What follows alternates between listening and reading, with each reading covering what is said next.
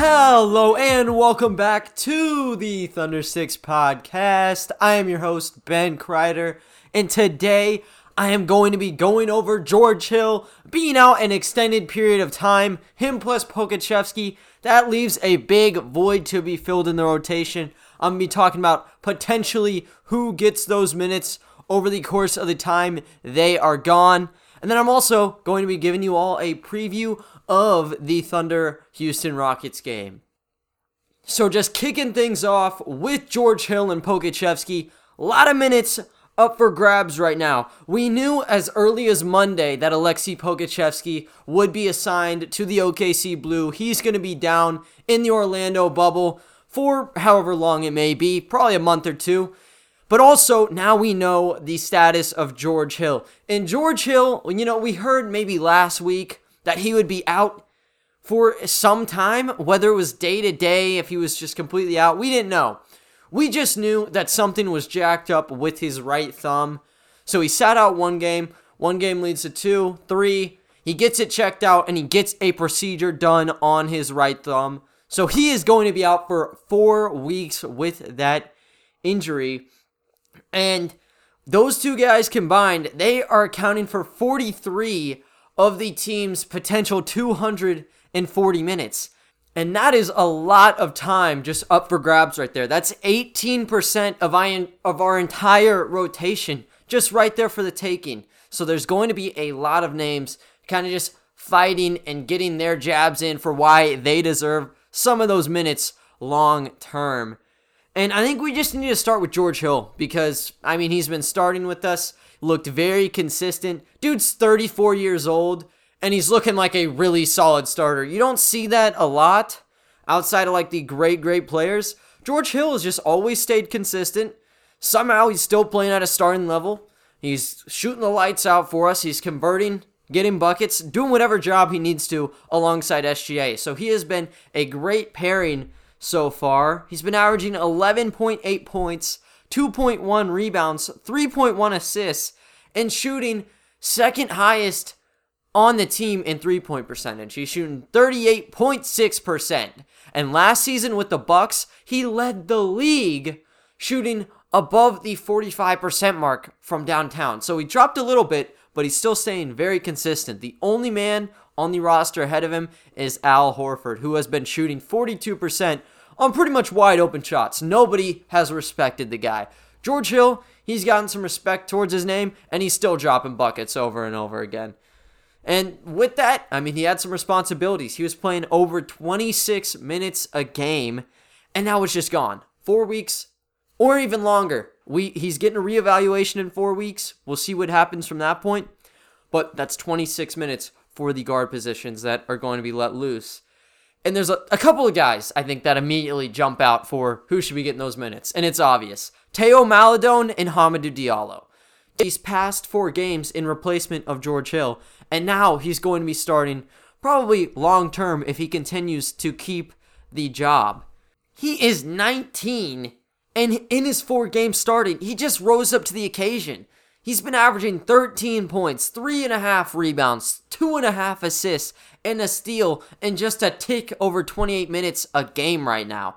So he is getting the time and he's making the best out of the situation. Should have more to come with that.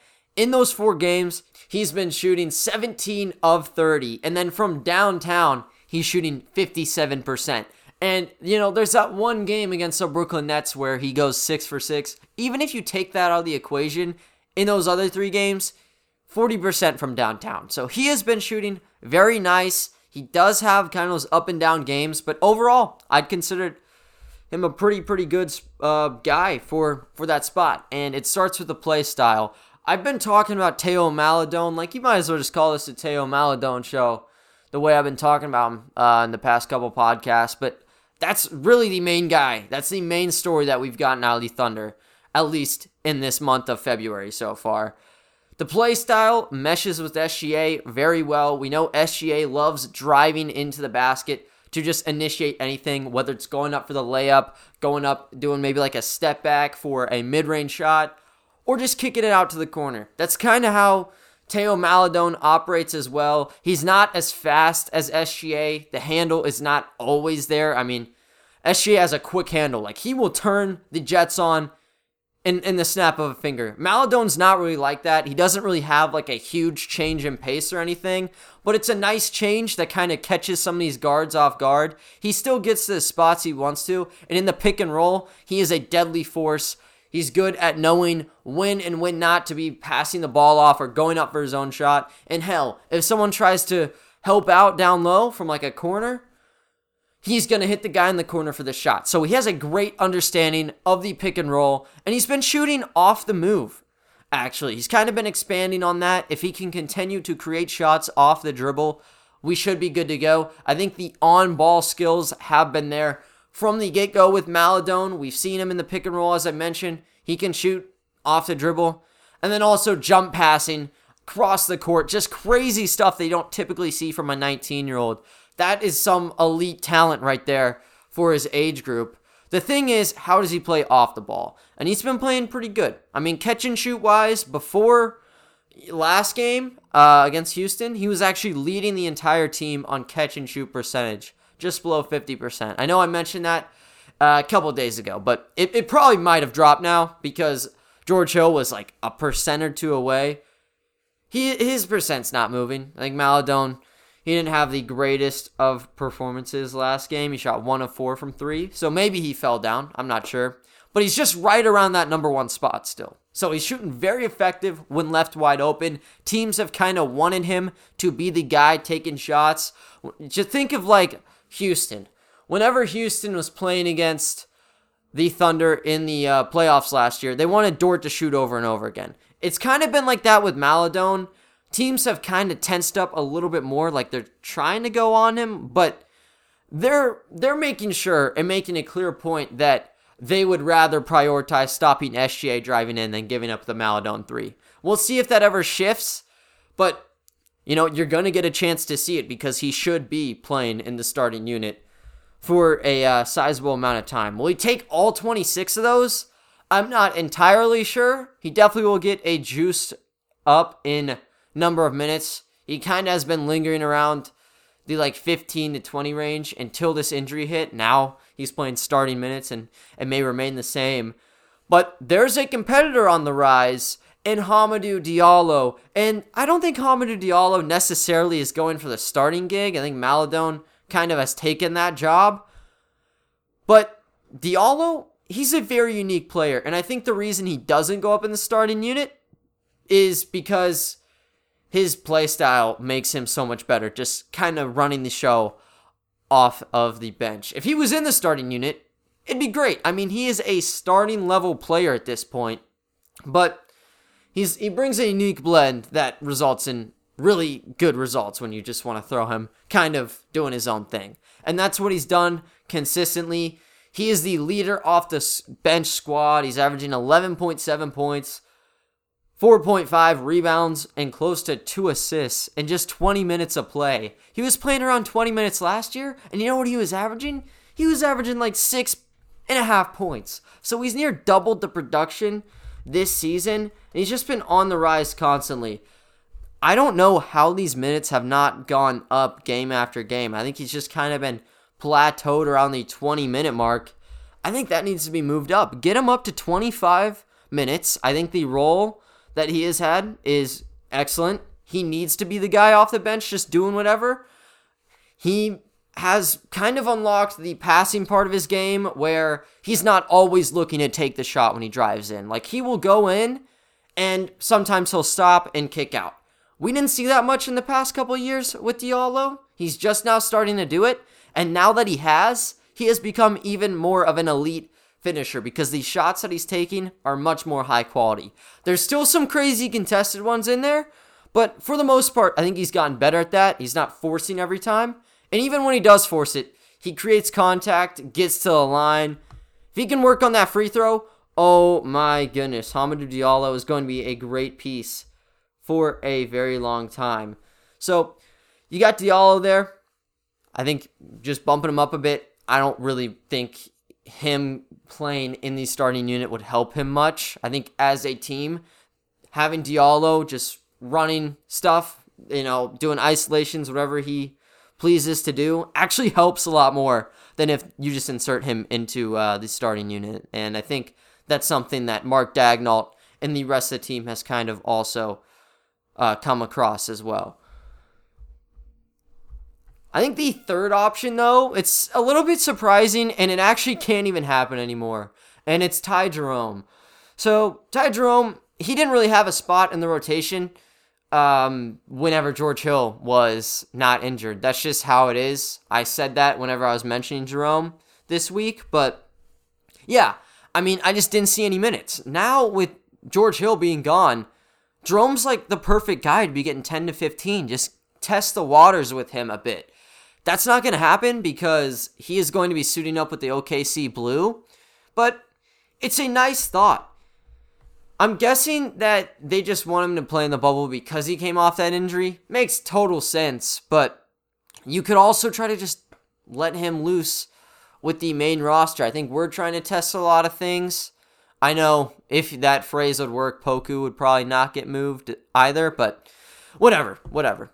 Just know Jerome he has a real rotational role right now with Hill out. He's going to not be with us though, so that just means more minutes to Maledon, more minutes to Diallo, and maybe going up to some of the combo like wings almost. Maybe like Kenrich Williams could get some of those minutes right there because there's not a ton of guys. I think we just have that solidified like four guard unit with SGA, Maledon, George Hill, and Diallo.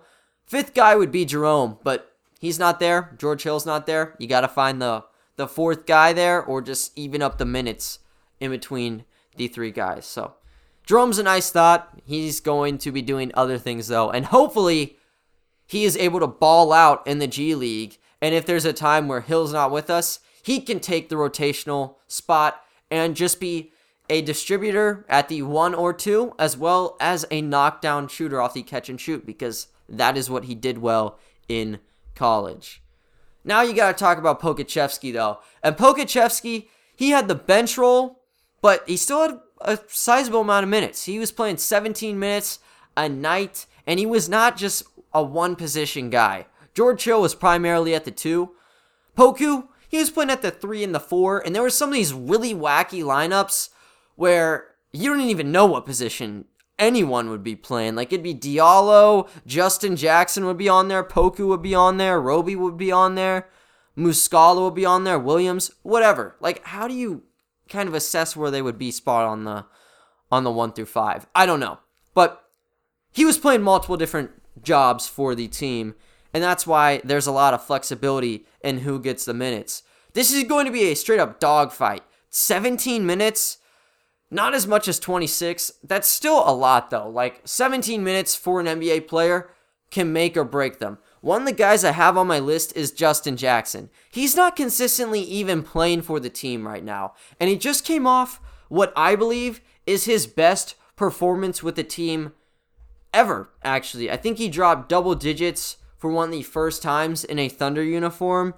And he really just like not looked that comfortable so far whenever he's on the floor. I think he kind of has that like Deonte Burton effect kick in where whenever he touches it, he wants to shoot because he knows he's not going to be playing for a while. He may not have to worry about that anymore, but we'll see. I mean, he's 25 years old at this point, really just supposed to be a stretch four. He loves doing really long floaters for whatever reason. But, I mean, Poku, he's playing a lot of four minutes if you just want to put in one guy in particular into uh into the rotation and not like just overload certain players. Justin Jackson is the next man up because I mean that's really all you have left at this point. We only have 12 guys with our four people being shipped off and there's not really any other big um, that isn't playing right now outside of Jackson. So I think Jackson could be your front runner there, at least in terms of like the increase in roles. Now, I think some of those minutes could actually be spread out to other players, such as Isaiah Roby, Kenrich Williams, and Darius Miller. I think Roby and Williams, they've kind of established themselves to this point. They're not playing like a ton of minutes right now, and I think they actually deserve um, more. However, I mean, we're just gonna see how they do it because there's four guys going for this spot. I mean, Kenrich Williams, he's had the same up and down thing where he will go from being one of the top players in the game to the next five, like hardly even being noticeable on the box score. So we'll see kind of how it shapes up there. The same has been true with Roby. Starting at some points, like whenever Horford was out, six games in a row, playing pretty solid, and then just dipping to really non existence for whatever reason. So, yeah, we'll, we'll see how the cards kind of go with those two. Roby's playing around 19. Maybe you can wiggle that up a bit. And then Kenrich Williams, he's only playing 12.6. So I think that is the dude that primarily would probably get bumped up to like 15 or 16. You got Jackson, though. He needs more minutes. He needs some love. Hardly ever plays. And then you also have Darius Miller, who I mean, if you thought Justin Jackson hardly played, wait till you see this guy. He's only played three games with our team so far. And correct me if I'm wrong here, but I think he's like only scored once off of a three pointer. So he's barely touching the floor. He has been healing up from an Achilles injury for like a year at this point. We traded for him in the Steven Adams deal, dump him off, get some draft capital, along with uh, a lot of just sign and trade people. Miller was not a sign and trade. His contract is like standard, but like three dudes got laced in. It was Kenrich Williams, Zylan Cheatham, and I think Joshua Gray. Cut Cheatham, cut Gray. We got Kenrich Williams, and we got Darius Miller. Darius Miller on a $9 million expiring. I think the Thunder likely are just trying to get him off by the end of the year, or at least by the trade deadline. They want to get some sort of capital Maybe, just maybe, some team will take a flyer on him. Not necessarily for the skill, because if he's not playing right now for us, he does likely have a long way to go. But, but, the 9 mil, really attractive. You can get that off the books and sign somebody later on in a free agency. So you could be looking at that. And you also have Trevor Ariza expiring as well. He's not returning for the team for a long while, but you need to think about him as well. So Miller may be used as a trade chip, try to juice up the trade value in getting him some of Pokusevski's minutes. Those are my main four though.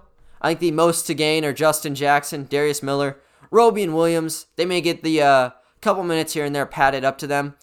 We'll see. And as I said, with George Hill, it's kind of a unique situation because we don't have like a fourth guard at the moment. Maybe you even see some of those minutes trickling down to some of the bigger guys on the roster. And now moving on to the Thunder Rockets game. This should be an interesting one. Uh, we all know how the game went on Monday. Kind of just want to forget about it. Ended up losing by 30 points, 136 to 106 for the Houston Rockets. They ended up moving up to 10 and 9. The Thunder fell to 8 and 11. Thunder won a W here. It's not going to be easy though because now they are down their best player. Shai Gilgeous-Alexander is going to miss the first game of the season for the team. You also have to factor in Hill being out, and then you got your four guys not with the team right now. So there is only 10 players left on this Thunder roster. I think sometime in the future I'll have to cover this, the Thunder are kind of playing with fire right here. If they get a couple COVID protocols going through the roster, this is going to be the next Memphis Grizzlies situation where there's no basketball for upwards of a week due to all this stuff. There's not enough players. Maybe you need to pull them back at some point, but there's only 10 guys right now. So that's a little bit concerning. There's going to be a lot of different roles in this game due to Shai Gilgeous-Alexander not being able to play. But luckily for the Thunder, the Houston Rockets also have a main player out. They still got David Nwaba out, if anyone cares for that, but John Wall is not there. So both star guards for each side are not going to be participating in this game. And John Wall really kick-started that huge blowout that the Rockets had. John Wall started like I think he scored like 8 of the Rockets' first 10 points in that game, hitting three, two threes, two quick ones. Whole entire Rockets team gets inspired off that, ends up dropping 28 threes for a franchise record, one shy of the NBA record to tie. But yeah, they were super hot. Now they don't have one of their biggest players, and they're going to be looking at the bench for point guard play. Now, they really don't have a true backup point guard right now. I think you're likely looking at Eric Gordon actually getting moved up into the starting lineup there. But Eric Gordon, he's been an absolute beast. He led the whole entire game on Monday in points 25 points, 5 of 9 from downtown, and he was just penetrating right at the basket. So he was cooking up in that game. He really wasn't passing the ball around much, though. Only two assists. In total, the Rockets had 30. So he was more just the isolation, do it yourself kind of guy. He was not spreading the love around to teammates. And the hope for this Thunder game is Eric Gordon has to try to run the offense, and he just won't be able to. Now, on the flip side, Eric Gordon's not going to be playing against Shai Gilgeous-Alexander. He's going to be going up against Theo Maledon. And you can almost guarantee that. You can almost bet the house. Since SGA's gone, Hill's gone, we already knew Maledon was going to be starting at the one or two um, with Hill out. But now with SGA out, he's probably going to be your point guard. And the two slot, should be going to Hamidou Diallo. Maybe there's a curveball where Diallo stays on the bench and you see another situation where a Justin Jackson type gets inserted somewhere and the roster kind of gets changed up um, due to that. But we'll see.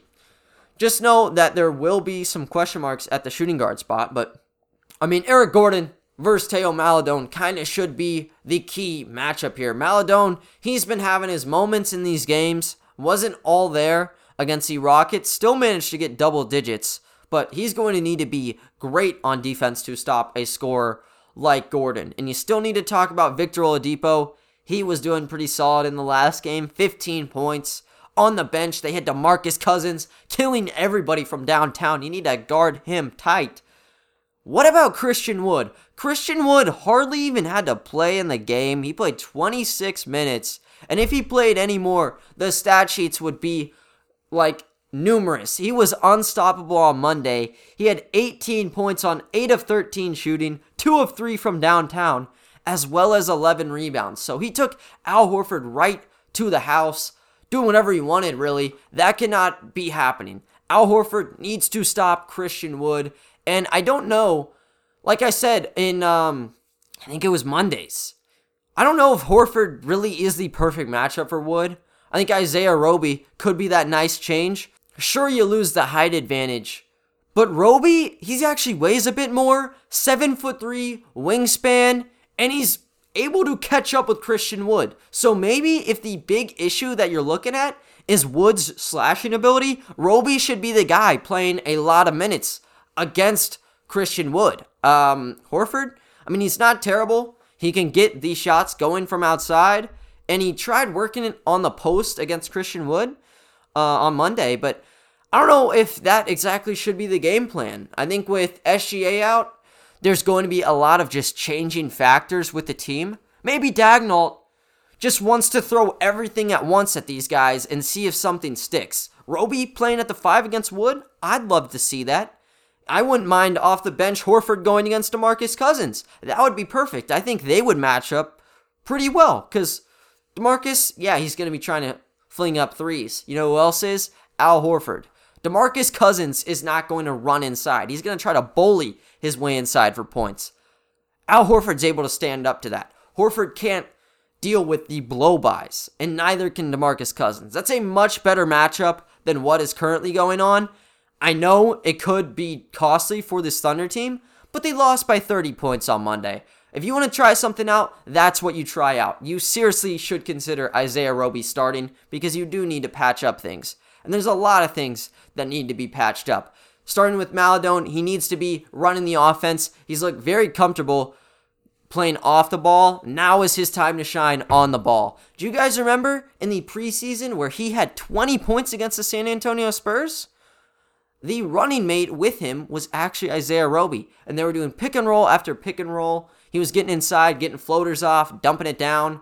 Didn't matter. And he still was able to step outside. That's what you want to be seeing. You want to see a lot of high ball screens for Theo Maledon. Get the pick and roll going and try to get passes out to others. Now, the starting lineup at the two, don't know. You could see Dort there. You could see Diallo there. At the three, you could see Bazley or Dort. And at the four, Justin Jackson or Darius Bazley is what you're looking at. You just want to surround Maledon with shooters, though, because he's going to be looking to dish it outside, and he can even shoot himself. So it's going to be a lot of shot creation and Maledon trying to force some sort of offense through other guys. They need to be on mark from the three point range. OKC actually shot 38% from downtown on Monday, which is pretty good. Um, the Rockets, they actually shot 54%, so kind of a big gap there. If you can slow down the Rockets' production from three and keep at the 38% level, should be good. I think Maledon should be able to get a lot of passes over to others. And hell, maybe he could actually take the cake over a veteran like Eric Gordon. People that probably could break out again, Hamidou Diallo. Nobody could stop him on Monday. 15 points in 15 minutes. Drive away on these guys. Now they are down a man, so they're going to be looking probably at a shorter rotation. I don't know if they're going to bolster up minutes for some of their guards here or they're going to look deeper down in their bench.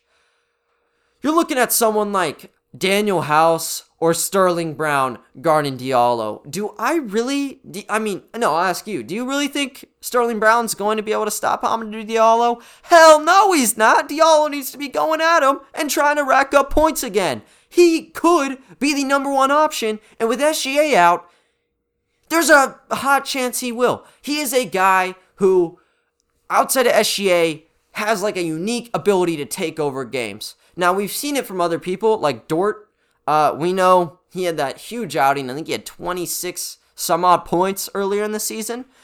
But it wasn't like he was ISOing people making shots.